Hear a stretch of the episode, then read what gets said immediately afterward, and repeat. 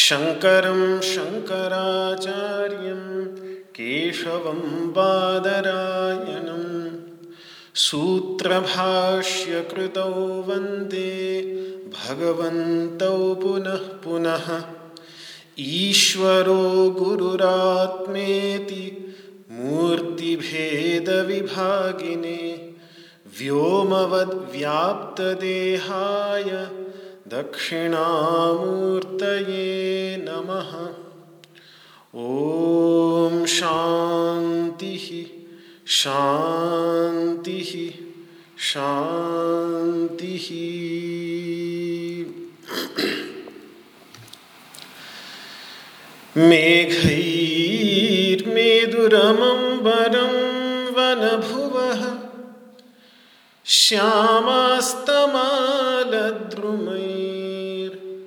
श्यामास्तमालद्रुमैर्नक्तं भीरुरयं त्वमेव तदिमम् राधे गृहं प्रापय।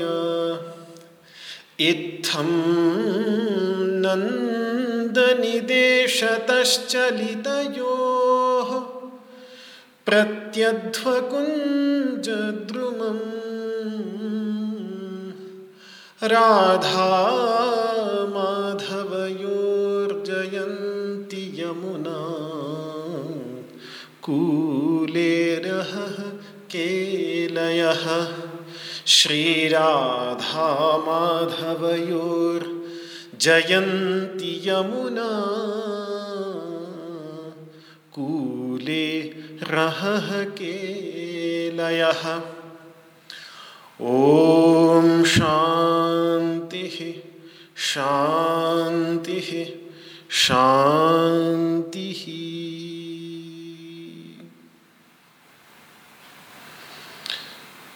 ओम नमो भगवते वासुदेवाय।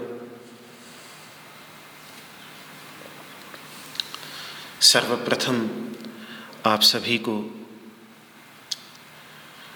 इस भारतवर्ष के बहत्तरवें गणतंत्र दिवस की हार्दिक शुभकामनाएँ।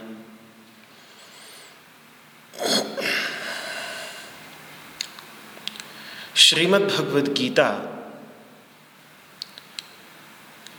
के क्षेत्र क्षेत्रज्ञ विभाग योग नामक तेरहवें अध्याय के छठे श्लोक पर विचार चल रहा था। एक बार श्लोक का उच्चारण कर लेते हैं। इच्छा द्वेष सुखम दुखम संघातश्चेतनाधृति एतत्क्षेत्रं समासेन सविकारमुदाहृदम्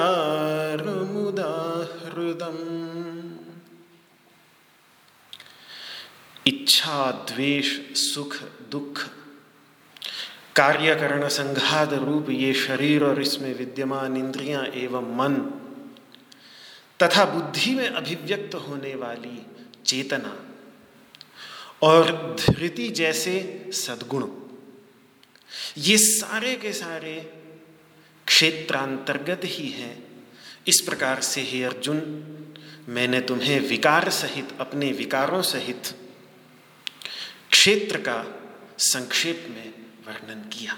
ये भगवान श्री कृष्ण ने इस श्लोक में कहा, जिसमें से चेतना पर कुछ विचार कर रहे थे कि जब शुद्ध चैतन्य सर्वव्यापक, शुद्ध चैतन्य का सर्वव्यापक प्रकाश जब बुद्धि के धरातल पर प्रकट होकर सीमित प्रतीत होता है तो उस सीमित प्रकाश को, बुद्धि में से निकलने वाले सीमित प्रकाश को मूल उसका वही असीम प्रकाश है, लेकिन उसमें से निकलने वाला जो सीमित प्रकाश सा प्रतीत हो रहा है, चैतन्य प्रकाश, उसी को चेतना कहते हैं। ये चेतना जब रहती है तो शरीर सचेतन, और जब नहीं रहती तो शरीर को अचेतन कह देते हैं।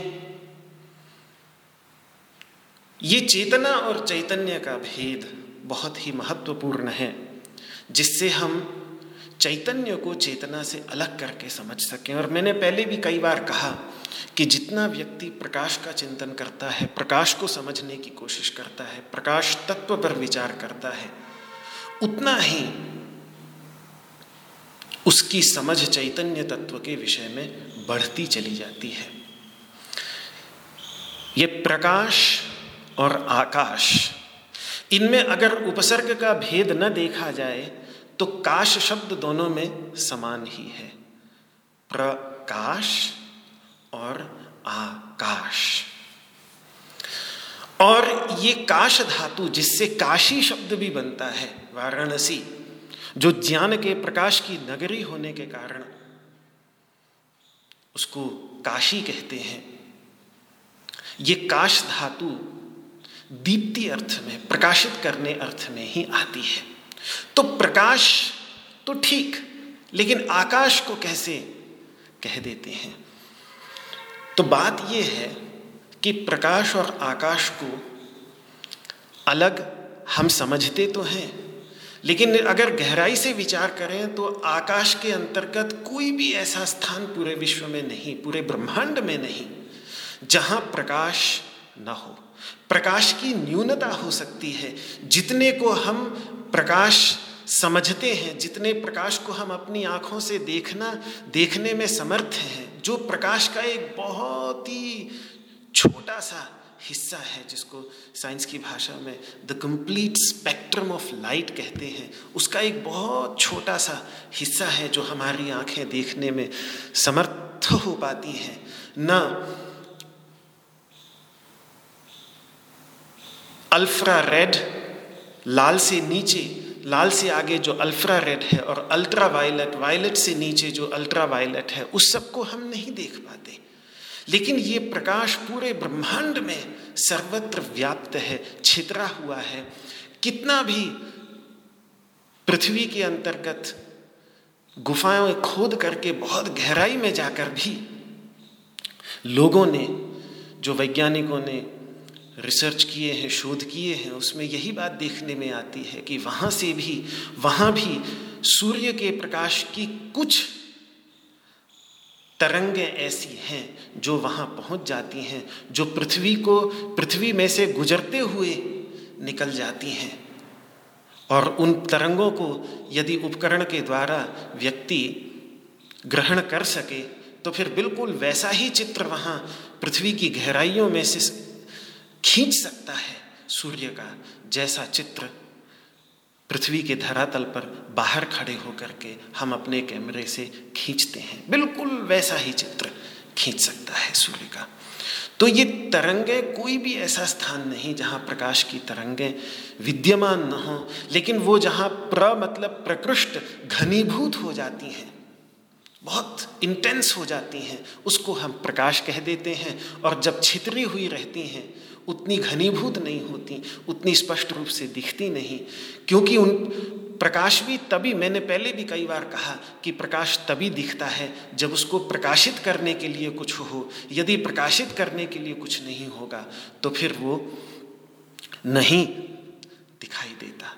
आपने कभी स्पेस वॉक करते हुए जो ये अंतरिक्ष यात्री होते हैं, इनकी वीडियोस देखे होंगे तो वो स्वयं सूर्य के प्रकाश में प्रकाशित दिखते हैं। उनके आसपास जो विमान होता है, वो प्रकाश से प्रकाशित दिखता है। लेकिन उसके चारों ओर काला अंधकार, काला अंधेरा ही दिखाई देता है। क्यों? क्योंकि वहाँ वायुमंडल भी नहीं, प्रकाश को छितरने के लिए कुछ भी नहीं तो प्रकाश निकल जाता है और चारों तरफ़ अंधेरा। इसका मतलब प्रकाश है नहीं, पर, ऐसा नहीं है कि प्रकाश नहीं है।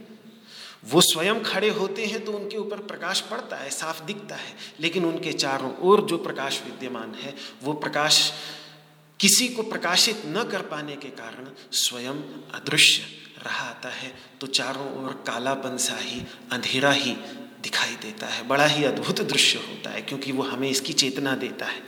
ऐसा ही कुछ खेल, ये शुद्ध चैतन्य और चेतना के धरातल पर जब हमारे अद्वैत वेदांत की परंपरा के महान आचार्य भगवान गौड़पादाचार्य से लेकर मधुसूदन सरस्वती तक, जब चैतन्य तत्व का निरूपण करते हैं तो बिल्कुल ऐसा लगता है जैसे बाह्य प्रकाश का ही निरूपण कर रहे हों।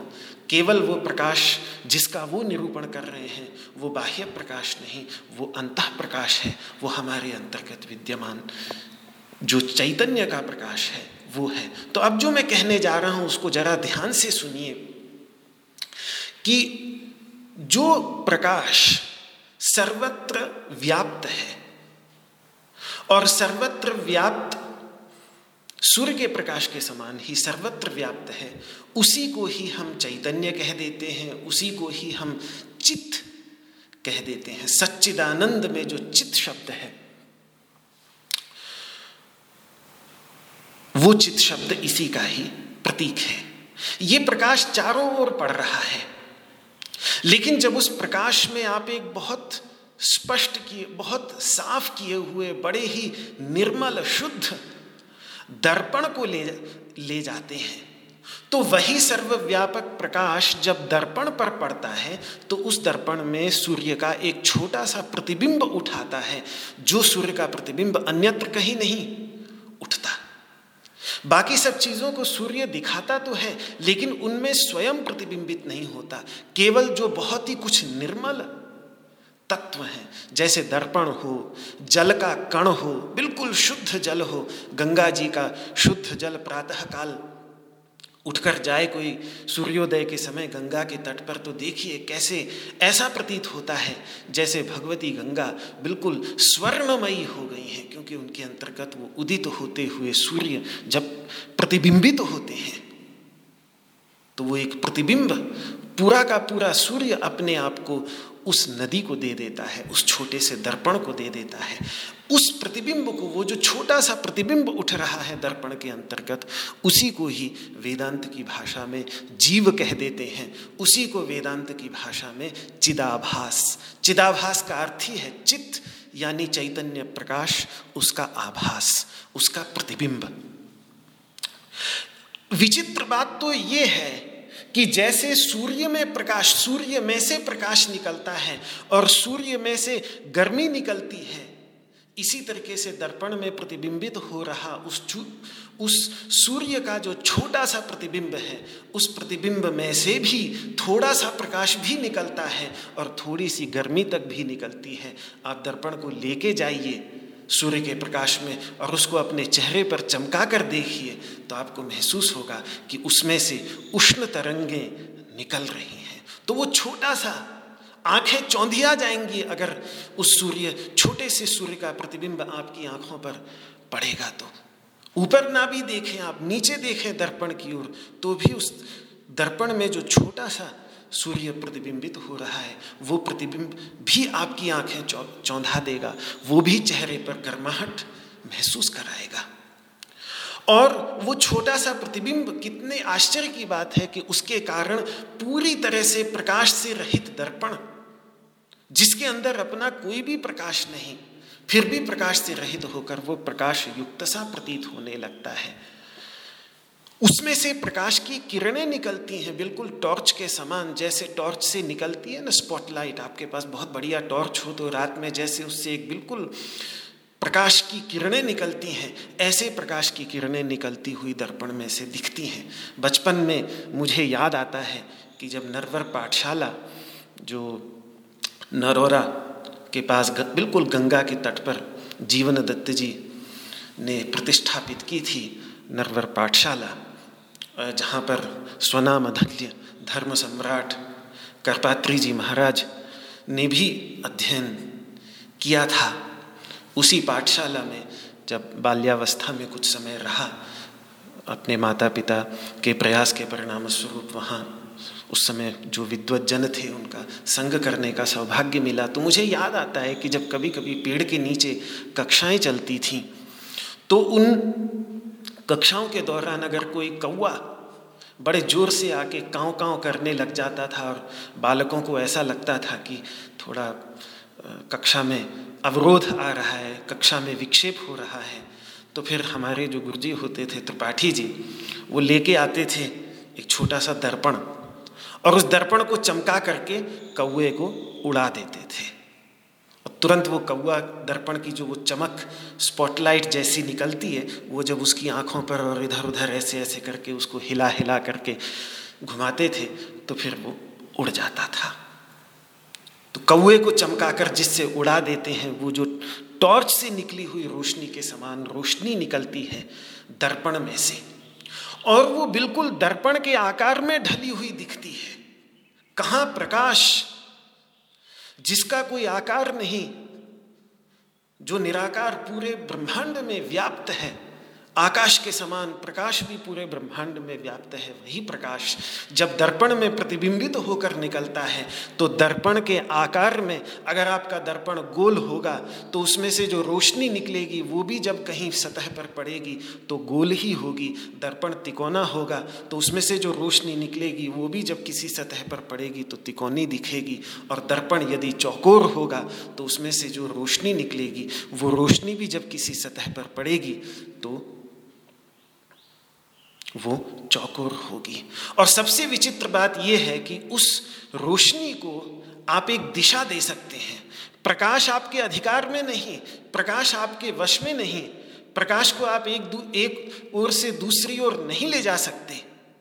लेकिन जब वो दर्पण में प्रतिबिंबित हो जाता है तो उस प्रकाश को आप चाहें जहाँ दर्पण को इधर उधर मोड़ करके आपके घर का यदि कोई एक अंधेरा कोना भी हो तो उस अंधेरे कोने को भी आप प्रकाशित कर सकते हैं। बस, ये जो दर्पण में से प्रकाश निकल रहा है, अगर दर्पण के स्थान पर आप बुद्धि को समझें, जो बिल्कुल बुद्धि की तरह ही सत्वगुण प्रधान होने के कारण बहुत ही निर्मल होती है, सहज ही सहज ही निर्मल होती है। वैसे प्रत्येक व्यक्ति की बुद्धि सहज ही बहुत निर्मल होती है, तभी वो उस चैतन्य तत्व को जो सर्वव्यापक चैतन्य तत्व है, उसको प्रकाशित करके, उसके चिद अंश को प्रकाशित करने में समर्थ हो जाती है। थोड़ी सी और निर्मल हो जाए तो फिर वो आनंद अंश को भी प्रतिबिंबित करने लगेगी। उसके लिए और उसको निर्मल करना पड़ता है योग की साधना करके।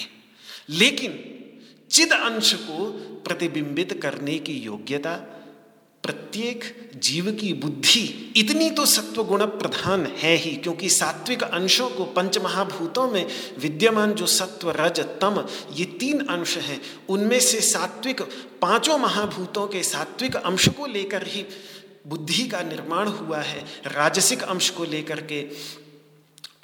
प्राण का निर्माण हुआ है और तामसिक अंश को लेकर के इस विद्यमान जगत में जितने भी पदार्थ हैं, उन सभी का निर्माण हुआ है। पर सात्विक अंश की प्रधानता होने के कारण बुद्धि पहले से ही बहुत निर्मल होती है, जिसके परिणाम स्वरूप वो सत चित आनंद में से जो चित तत्व है उसका, उसको प्रतिबिंबित करने में सक्षम हो जाती है। और फिर उसमें से जो प्रकाश निकलता है, उसमें से जो एक सीमित प्रकाश निकलता है, बिल्कुल बुद्धि के आकार का, बुद्धि छोटी तो उसमें से निकलने वाला प्रकाश छोटा। चीटी की जितनी बुद्धि, उसमें से निकलने वाला प्रकाश भी उतना ही होगा। हाथी की जितनी बुद्धि तो उसमें से निकलने वाला प्रकाश भी उतना ही होगा। मनुष्य की जितनी बुद्धि तो उसमें से निकलने वाला प्रकाश भी उतना ही होगा। जितना बड़ा दर्पण, उतनी अधिक प्रकाश की रोशनी। जितना छोटा दर्पण, उतना कम प्रकाश उसमें से निकलता है। तो ये और जो इसीलिए वो प्रकाश, जो चेतना का प्रकाश फिर निकलता है है तो मूल रूप से उस चैतन्य का प्रकाश ही।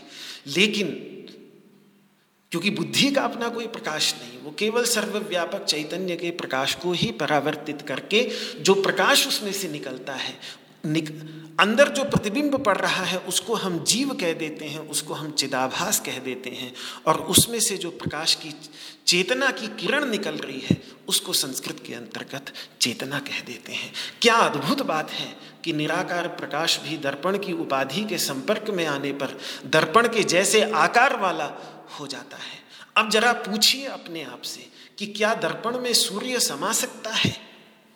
नहीं। कहाँ सूर्य जो पृथ्वी से आज का विज्ञान बताता है कि तेरह करोड़ गुना बड़ा है? और कहाँ ये छोटा सा दर्पण? कहाँ जल की कुछ बूंदें? फिर भी उस दर्पण में समाया हुआ दिख जाता है।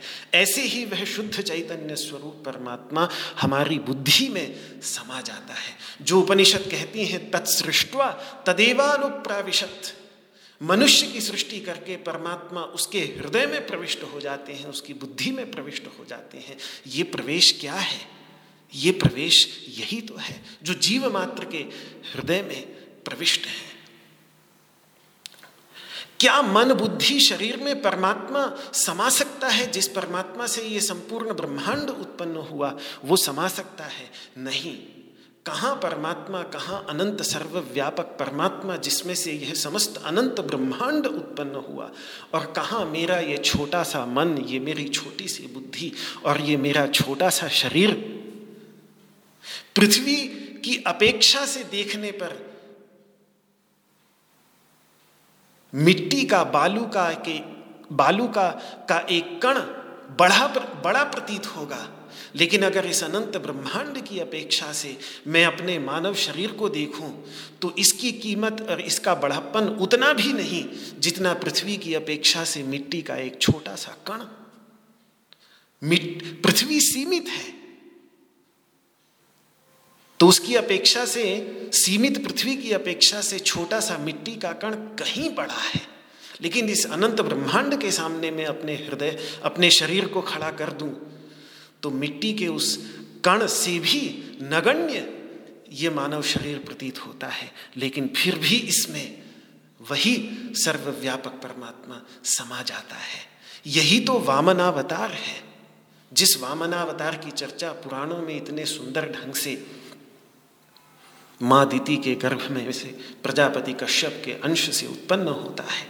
तो ये वामनावतार, ये क्या दिति? ये बड़े गंभीर शब्द हैं। कश्यप किसे कहते हैं? दिति किसे कहते हैं? ये कोई सृष्टि के आदि में घटित होने वाली ही घटना नहीं, तब तो घटित हुई, आज भी ये घटित हो रही है। ये वामन तब भी उत्पन्न हुए और आज भी हम सभी के हृदय में विद्यमान हैं। इसलिए जब कठोपनिषद कहती है ऊर्ध्वम प्राणमुन्नयति प्राण को ऊपर ले जाने वाला कौन और अपानम प्रत्यगस्यति और प्राण, अपान को नीचे खींचने वाला कौन, ये दोनों के मध्य में जो एक छोटा सा बोना बैठ रहा है, जो प्राण को ऊपर की ओर भेज रहा है और अपान को नीचे की ओर धकेल रहा है। मध्य वामन मासीनम, ये मध्य में जो एक वामन तत्व बैठा हुआ है, उसी की विश्व देवा उपासते। जितने भी अपने अपने विषयों को प्रकाशित करने वाले ये देवता हैं, चक्षु आदि, ये सारे के सारे इसी की उपासना कर रहे हैं। इसी के लिए गिफ्ट्स लेकर आते हैं, बलि लेकर आते हैं। जैसे सामान्य जन अपने राजा के पास अच्छे से अच्छे उपायन, अच्छे से अच्छे पारितोषक, अच्छे से अच्छे गिफ्ट्स लेकर के जाते हैं। उसी तरीके से, उसी के लिए, उसी की प्रसन्नता के लिए अपने सारे व्यापारों में लगातार ये चक्षु आदि देवता लगे रहते हैं। ऐसा ये वामन प्रत्येक मानव के मध्य में बैठा हुआ है। तो ये वामन, ये बौना जिसके विषय में अंगुष्ठ मात्र मैंने पहले भी कहा था कि हृदय देश अंगूठे जितना होता है, अंगुष्ठ मात्र बन करके वहाँ बैठा होता है। और वामन का एक दूसरा भी अर्थ है जो परम संभजनीय हो, परम संसेवनीय हो, अनन्य भक्ति के द्वारा परम आराध्य तत्व हो।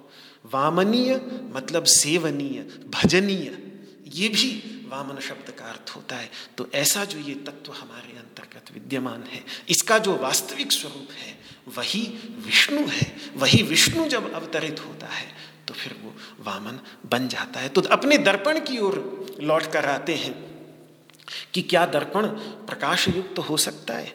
कभी नहीं। वहाँ वहाँ से प्रकाश निकालने के लिए कोई उपकरण नहीं लगा है। आपके टॉर्च में बल्ब लगी, बल्ब लगा है, बैटरी लगी हुई है, न जाने कितने उपकरण, शक्ति का स्रोत है। सब कुछ लगा हुआ है, तब जाकर के उसमें से प्रकाश निकलता है। दर्पण में कुछ नहीं है। प्रकाश तो सूर्य में है, प्रकाश तो अग्नि में है, फिर भी उस सूर्य के संपर्क में आकर दर्पण भी प्रकाश युक्त सा प्रतीत होने लगता है।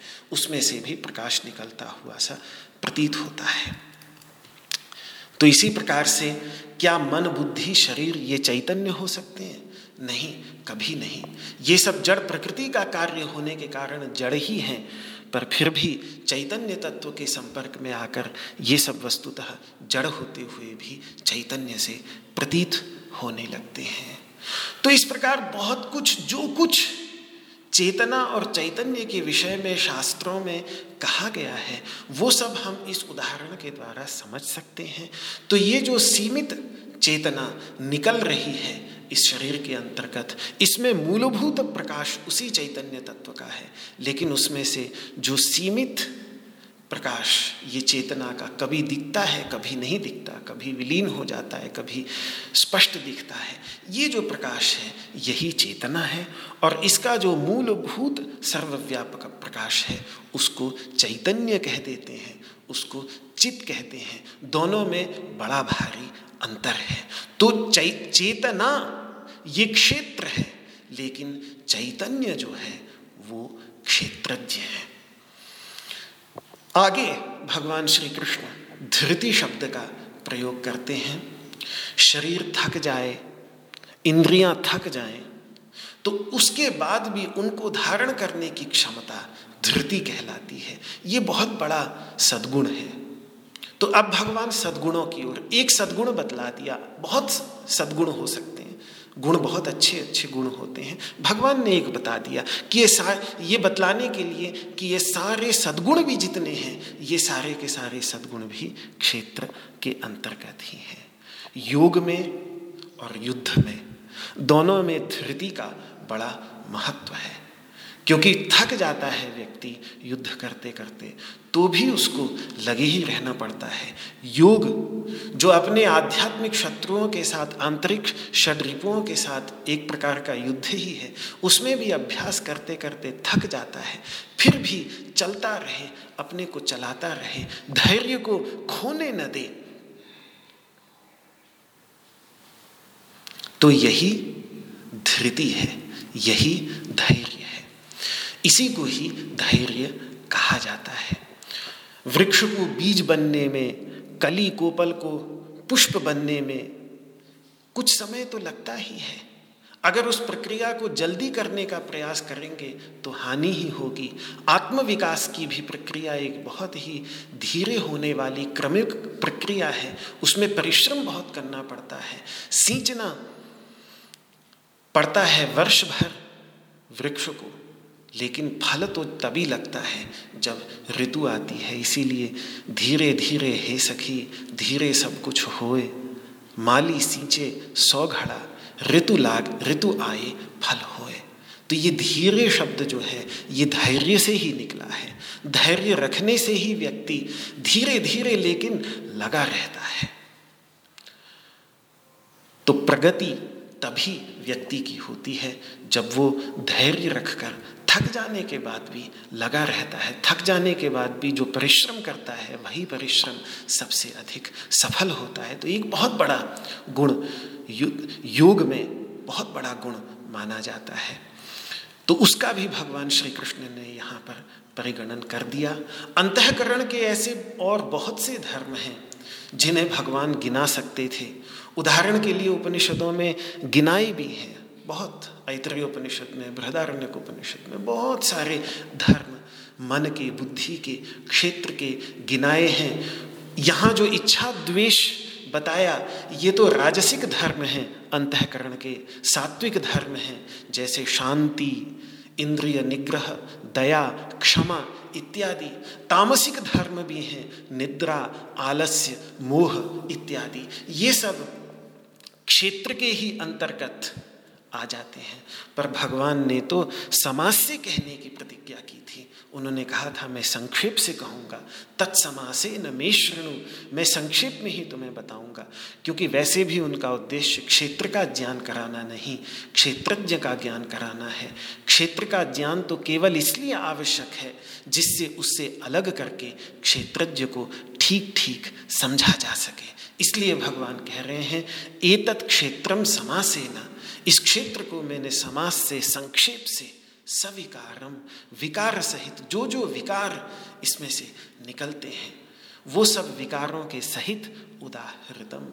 इसका सम्यक प्रकार से मैंने निरूपण कर दिया। ये बात यहाँ पर भगवान श्री कृष्ण ने कह दी। अब आगे, उसी क्षेत्र के अंतर्गत जो सद्गुण क्षेत्रज्ञ के वास्तविक स्वरूप का ज्ञान कराने में सहायक बनते हैं, बल्कि बाधक न बन, बाधक नहीं बनते। वैसे तो क्षेत्र के बहुत सारे धर्म बाधक भी बन जाते हैं, लेकिन ये बाधक नहीं बनते, अपितु सहायक बनते हैं। अब उन क्षेत्र के धर्मों का निरूपण करने जा रहे हैं।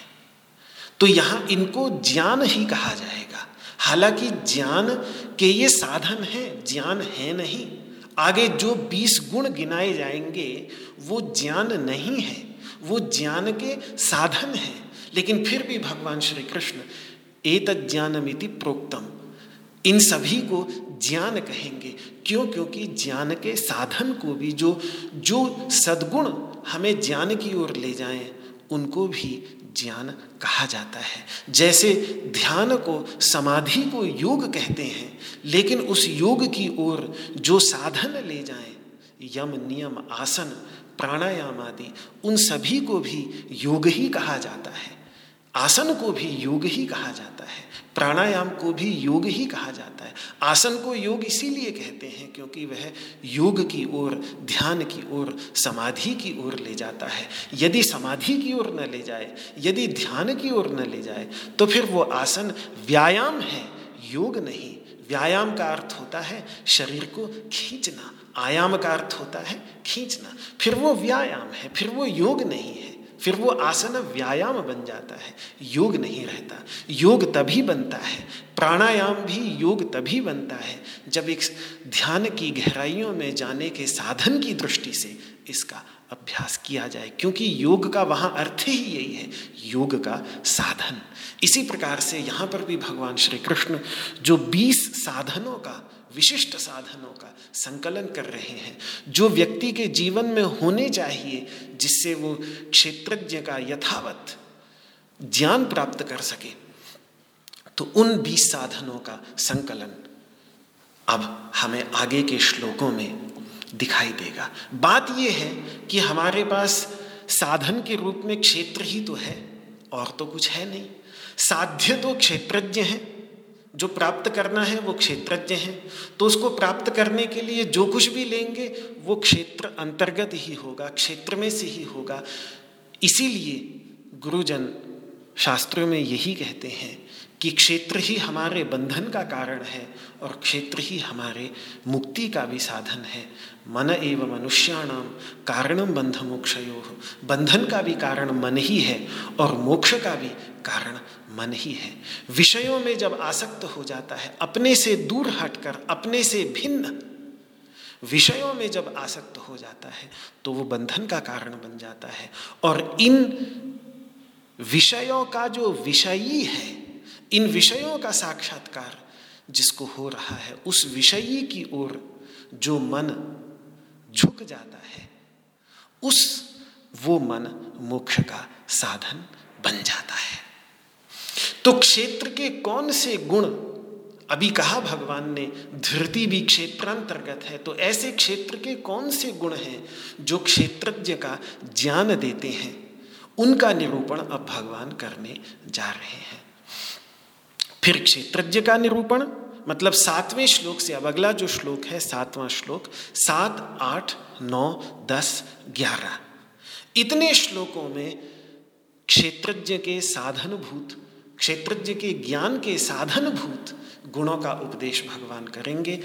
बारहवें श्लोक से, ज्ञेय तत्व का, जानने योग्य जो एकमात्र तत्व है, क्षेत्रज्ञ तत्व, उसका निरूपण हमें देखने को मिलेगा। तो अब जो ये अगला श्लोक है, सातवां श्लोक, इसका उच्चारण करें। निकाल लें सातवां श्लोक।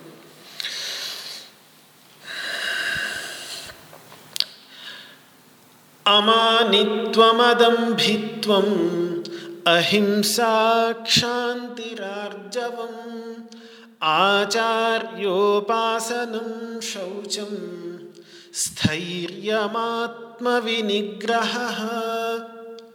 अमानित्वमदम्भित्वम् अहिंसा क्षान्तिरार्जवम् आचार्योपासनं शौचं स्थैर्यमात्मविनिग्रहः अमानित्वमदम्भित्वम् अहिंसा क्षान्तिरार्जवम् आचार्योपासनं शौचं स्थैर्यमात्मविनिग्रहः भगवान कह रहे हैं, अमानित्वम।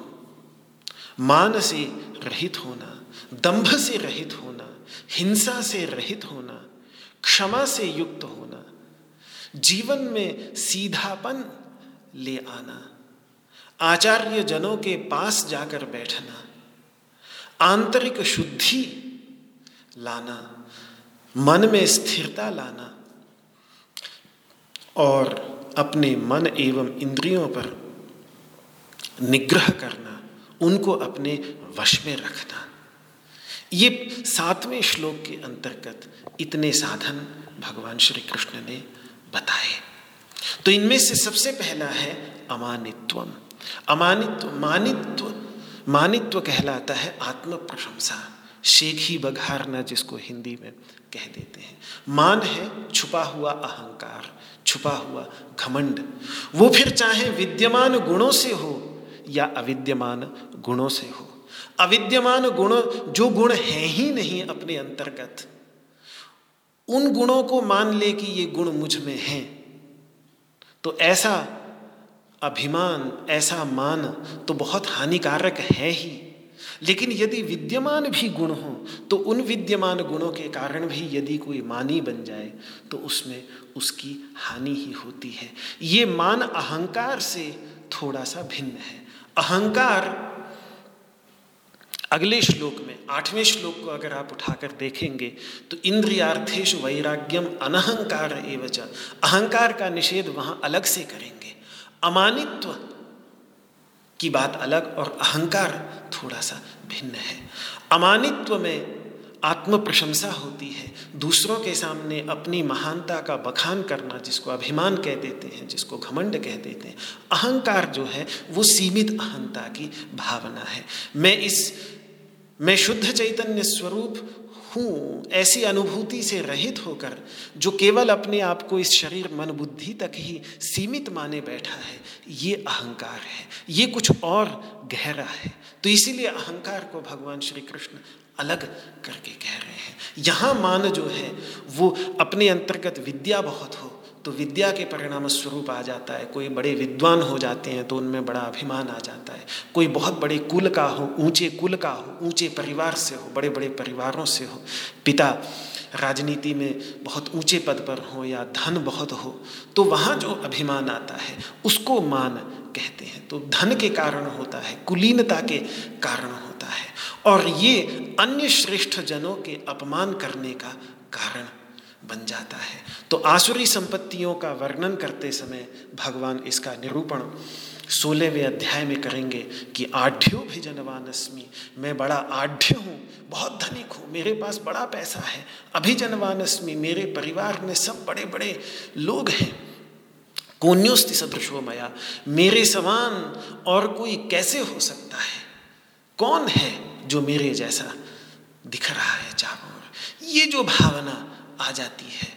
ये भावना मान है और इस भावना से अपने को रहित करना। जब जब लगे कि ये भावना उठ रही है, दूसरे प्रशंसा कर देते हैं, दूसरे कुछ अच्छी बात कह देते हैं हमारे विषय में तो तुरंत जैसे ही ये भावना, इसीलिए स्वामी शिवानंद जी महाराज, क्या अद्भुत संत भारतवर्ष के, जिन्होंने योग का प्रचार करने में, पूरे विश्व में योग का प्रचार करने में उनका बड़ा भारी योगदान 500 से अधिक योग के केंद्र उनके समय में पूरे विश्व में स्थापित हुए। डिवाइन लाइफ सोसाइटी की स्थापना हुई। बड़ा अद्भुत कार्य उन्होंने किया। जिस समय जीवित थे, पूरे, हालाँकि बहुत कम ऋषिकेश से छोड़कर गए नहीं बहुत कम उन्होंने यात्राएँ की। बाहर तो शायद कभी गए ही नहीं। बचपन में एक डॉक्टर के रूप में मलेशिया गए। वहाँ से वापस आके संन्यास ले लिया। उसके बाद मुझे नहीं ध्यान आता कि उन्होंने कोई विदेश यात्रा की। उनके शिष्य ही उनके ज्ञान को लेकर पूरे विश्व में गए। स्वयं वे कभी नहीं गए कहीं। ऋषिकेश में ही रहे। तो पूरे विश्व से लोग उनका दर्शन करने के लिए आते थे। सैकड़ों लोग आकर के उनके चरणों में सर झुकाते थे। तो बाद में अपने कमरे में जा, जाके उनकी एक विचित्र साधना ये होती थी कि अपने ही जूतों को, जूतों से अपने सर को पीटते थे। ये बड़ी प्रसिद्ध बात है उनके विषय में कि एक और वो व्यक्ति जो सभी लोगों के सामने सभी लोग उसके सामने झुक रहे हैं। हज़ारों की तादाद में लोग पूरे विश्व से उनका दर्शन करने के लिए आ रहे हैं। वही अपने कमरे में जा रहा है। तो ये एक छोटी सी साधना अपनी कर रहा है, जिससे कहीं वो छोटा सा भी मान पैदा होते हुए तो वो जो मान जब अपने अंतर्गत, क्योंकि योगी का जो, योगी की जो चेतना होती है, वो बहुत ही सूक्ष्म होती है। थोड़ा सा भी अगर कहीं वो मान की भावना पैदा होती हुई दिखे तो उसको जूते से कूट देना ही अच्छा होता है, क्योंकि वही मानव के पतन का कारण बनती है। नारद जी जितने महान भक्त, भक्ति के महान आचार्य, उनके अंतर्गत भी जब मान पैदा हुआ तो क्या दुर्गति उनकी हुई है? ये तो सब रामायण की कथा करने, सुनने वाले सब जानते ही हैं।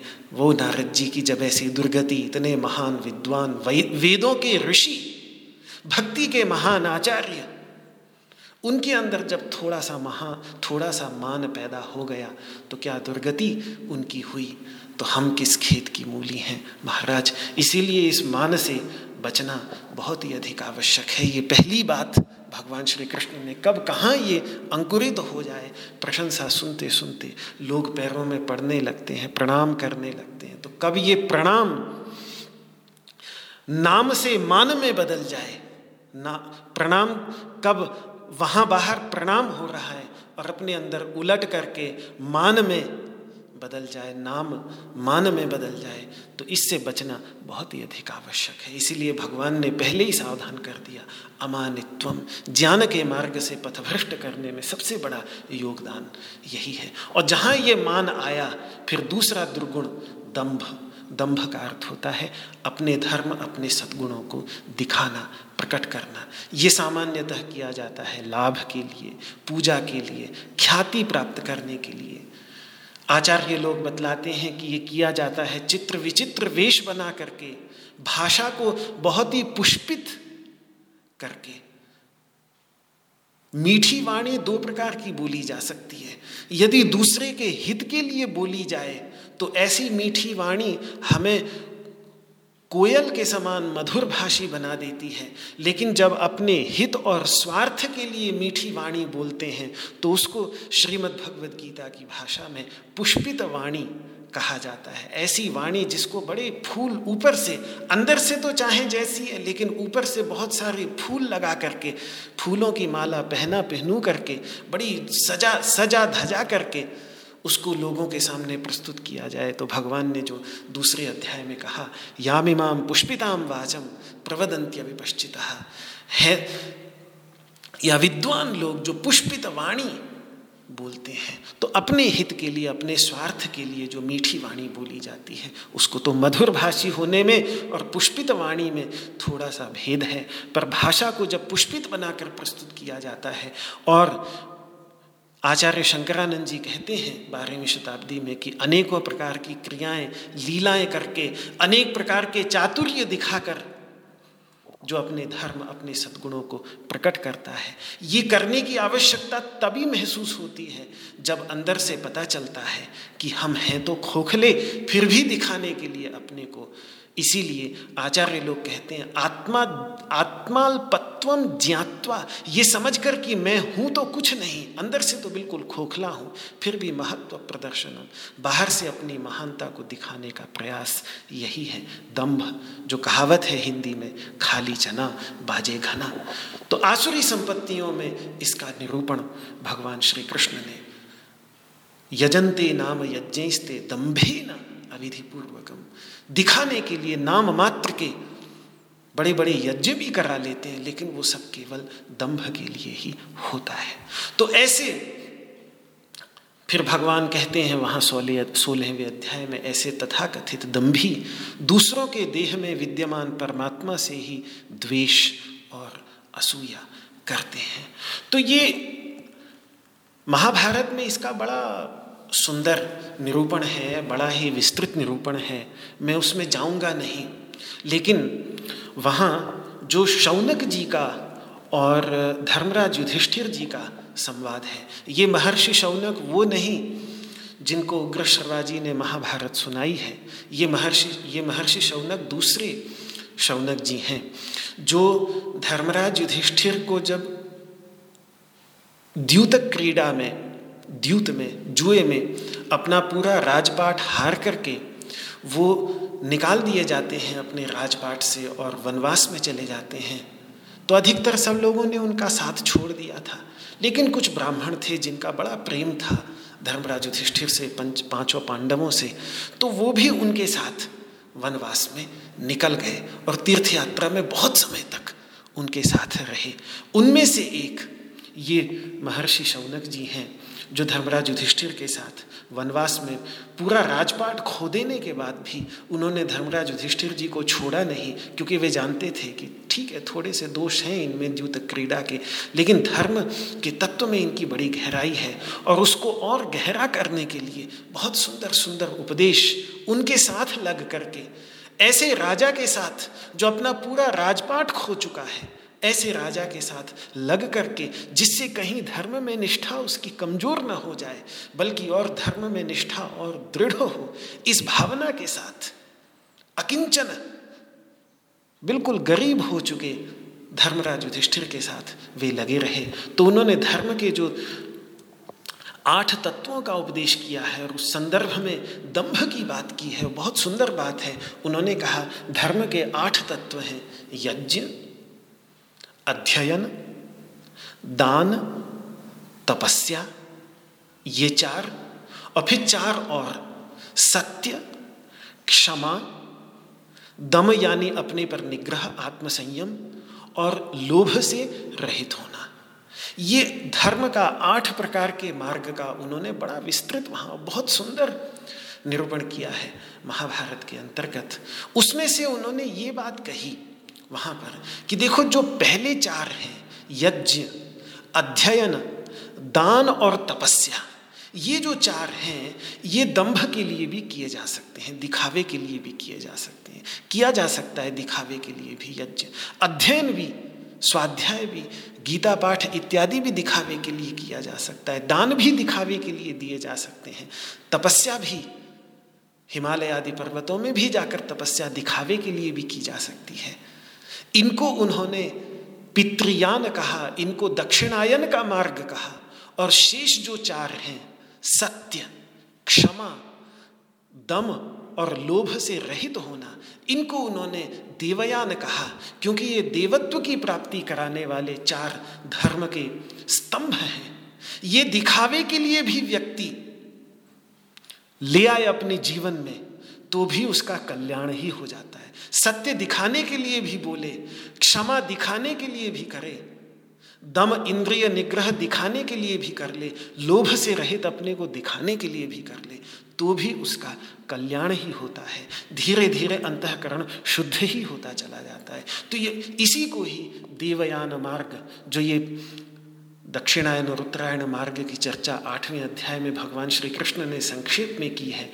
उसका विस्तृत निरूपण उन्होंने बतलाया। क्योंकि इनमें से जो चार हैं, आखिरी चार, इनको जब व्यक्ति अपने जीवन में उतार लेता है तो फिर वो मानव राग द्वेष से विनिर्मुक्त होकर देव भाव को प्राप्त कर लेता है। तो ये दंभ के विषय में उन्होंने एक बात वहाँ पर कही। लेकिन वो पहले चार यज्ञ, अध्ययन, दान और तप, इनको अपना कर्तव्य समझकर, इनको अपने अंतकरण की शुद्धि के लिए जब पूर्ण लगन के साथ व्यक्ति करता है तो फिर यही अंतकरण की शुद्धि के कारण बनते हैं।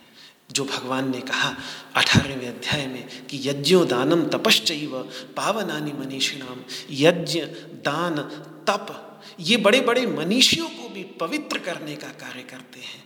लेकिन तभी जब उनको करने में दंभ की भावना ना हो। यदि दंभ की भावना होगी तो फिर वो श्रम मात्र ही रह जाएँगे, परिश्रम मात्र ही रह जाएँगे। उनसे जो महान फल की प्राप्ति होनी चाहिए, वो महान फल की प्राप्ति नहीं होगी। तो ये दंभ बहुत बड़ी रुकावट है। ये दंभ एक ऐसी अशुद्धि है, जो बहुत बड़ा, बहुत बड़ी रुकावट पैदा करती है अध्यात्म के मार्ग में। इसीलिए भगवान ने उसको यहाँ पर गिना दिया। उसके बाद अहिंसा। अहिंसा, यानी शरीर, वाणी तथा मन से किसी को पीड़ा न देना, किसी को कष्ट न देना, ये अपने जीवन में तभी आती है जब करुणा की भावना का संचार होता है, जब अपने जीवन के अंतर्गत दया, मैत्री, करुणा, इन भावनाओं का संचार करते हैं। तब ऐसा जीवन जीने का प्रयत्न करता है व्यक्ति कि मेरे कर्म से किसी को कष्ट न पहुँचे, मेरी वाणी से भी किसी को कष्ट न पहुँचे और मेरे विचारों तक से भी किसी को कष्ट न पहुँचे।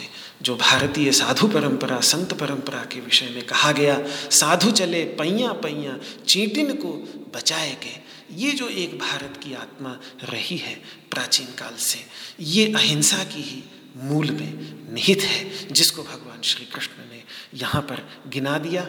और दूसरा यदि हमारे प्रति कुछ हिंसा कर दे, दूसरा हमारा कोई अपराध भी कर दे तो क्षांति क्षांति का अर्थ होता है क्षमा। मन में विकृति ना आने देना। पाँच प्रकार के वीरों की चर्चा हमारे शास्त्रों में आती है। विद्या का वीर हो सकता है विद्या वीर दान देने में दानवीर कर्म है। दया में भी वीर होते हैं दया वीर और पराक्रम में वीर तो प्रसिद्ध ही है, पराक्रम वीर। लेकिन जब क्रोध पर विजय प्राप्त करके जीवन क्षमामय हो जाता है तो उसको हमारी भारतीय परंपरा में पांचवा महावीर कहलाया गया। तो इस प्रकार क्षमा का बहुत बड़ा महत्व है। महाभारत में क्षमा पर बहुत विचार किया गया है। ये भी कहा गया। ये बात कही गई कि जैसे तृण रहित स्थान में गिरी हुई अग्नि स्वयं शांत हो जाती है, वैसे ही क्षमावान पुरुष में जाकर क्रोध की अग्नि स्वयं ही शांत हो जाती है। क्षमा से रहित होकर व्यक्ति स्वयं क्रोधी बन करके स्वयं दोष का भागी बनता ही है, दूसरों को भी कष्ट देता है। इसीलिए महावीर का जब वर्णन महाभारत में देखते हैं तो शांति खड्ग करे यस्य शांति खड्ग करे यस्य, जिसके हाथ में क्षमा की तलवार हो। वो सारे दुर्जनों का विनाश क्षमा की तलवार से कर देता है, जिसको अजात शत्रु कहते हैं, कि फिर उसका कोई अजात, उसका कोई शत्रु जन्म ले ही नहीं सकता, क्योंकि वो क्षमा की तलवार से उसने सारे शत्रु ही खत्म कर दिए। उसको शत्रु शत्रु जैसे ही नहीं दिखते। ऐसे ही थे अजात शत्रु महाराजा धर्मराज युधिष्ठिर जो अपने सबसे बड़े शत्रु तथा कथित शत्रु दुर्योधन को भी अपना शत्रु न मान करके सुयोधन ही कहते हैं। तो एक ज़रूर वहाँ महाभारत में बात कही है कि क्षमा में एक दोष है कि जब क्षमा से युक्त हो जाता है तो दुर्जन उसको अशक्त मान लेते हैं। क्षमा को कभी कभी कमज़ोरी मान लिया जाता है। लेकिन विदुर जी फिर कहते हैं कि इससे भी उसको दोष नहीं मानना चाहिए, क्योंकि वास्तव में क्षमा सबसे बड़ा बल है। यदि व्यक्ति असमर्थ है तो उसके लिए क्षमा गुण है और समर्थ व्यक्ति के लिए भूषण है। संसार में क्षमा से चल पाना शायद कभी कभी कठिन हो जाता है, लेकिन अध्यात्म के मार्ग में प्रगति क्षमा से ही प्राप्त होती है। इसलिए भगवान श्री कृष्ण ने यहाँ पर क्षांति का भी निरूपण कर दिया और फिर इस पूर्वार्ध में जो अंतिम सद्गुण उन्होंने बतलाया, आर्जवम, सीधापन। जैसा हृदय में भाव है, तदनुसार ही व्यवहार करना। इस भारतीय परंपरा में दुरात्मा और महात्मा का लक्षण ही ये है कि मन में कुछ और, वाणी में कुछ और कर्म में कुछ और। यही तो दुरात्मा है। मनस्यन्यत, वचस्यन्यत, कर्मण्यन्यत दुरात्म नाम और मनस्येकम। मन में वही, वाणी में वही और कर्म में भी वही। मनस्येकम, वचस्येकम, कर्मण्येकम महात्मा नाम ये एक आर्जव का लक्षण। आर्जव मतलब रिजुता यानी सीधापन, जहाँ टेढ़ापन ना हो। इतना हम अपनी ओर से तैयार कर लें। अमानित्व, अदम्भित्व, अहिंसा, क्षमा और रिजुता इतना हम अपनी ओर से तैयार कर लें तो फिर सत्संग सार्थक होता है। इसीलिए इसके बाद भगवान श्री कृष्ण ने आगे आचार्योपासन की चर्चा की है। वरना सत्संग जीवन भर सुनते रहते हैं। सुनते हैं। भगवान ने कहा जाता है कि दो कान दिए हैं, एक कान से ले लीजिए, दूसरे कान से निकाल दीजिए। तो वही सत्संग श्रवण चलता रहता है। चैनलों पर सत्संग लगातार हम सब सुनते ही रहते हैं। लेकिन अगर गुरुजनों के पास में जाने से पहले इतनी तैयारी अपनी ओर से करके न जाएँ। पुराने समय में ये रहता था कि हाथ में सूखी हुई समिधा लेकर के जाते थे। जिससे सूखी हुई समिधा उनके सामने रख दें तो वो प्रतीक होता था इस बात का कि हमने अपना काम कर लिया, हमने अपने को सुखा लिया, लकड़ी सुखा ली। अब आप इसमें ज्ञान की अग्नि छुलाएँगे, ये तुरंत सुलग उठेगी, जल पड़ेगी। तो ये कार्य जो पहले भगवान ने कहा अमानित्व मदम्भित्व महिंसा क्षांतिरार्जवम ये अपना कार्य हमें करना है, और इसके बाद जब हम आचार्य की उपासना करेंगे, आचार्य के पास जाकर बैठेंगे तो फिर कल्याण का मार्ग दिखता चला जाएगा। उनका उपदेश समझ में आएगा। उनका उपदेश हम धारण करने में समर्थ हो सकेंगे। वरना वो छाते पर गिरे हुए वर्षा के जल के समान बह जाएगा और चिकने घड़े की तरह, उल्टे घड़े की तरह फिर वो घड़ा अंदर से खाली का खाली ही रह जाता है। तो आचार्योपासन से विचार कल करेंगे। आज इस विचार को यहीं समाप्त करके भगवान श्री कृष्ण के चरणों में निवेदन करके प्रार्थना करते हैं कि इन गुणों को हम अपने जीवन में ला सकें। कभी कदाचित मानवोचित भूल हो जाए तो मैं भी स्वयं उसको याद रखूँ और इन गुणों का परिमार्जन करता रहूँ, ऐसी मेरी भगवान श्री कृष्ण के चरणों में प्रार्थना है। ओ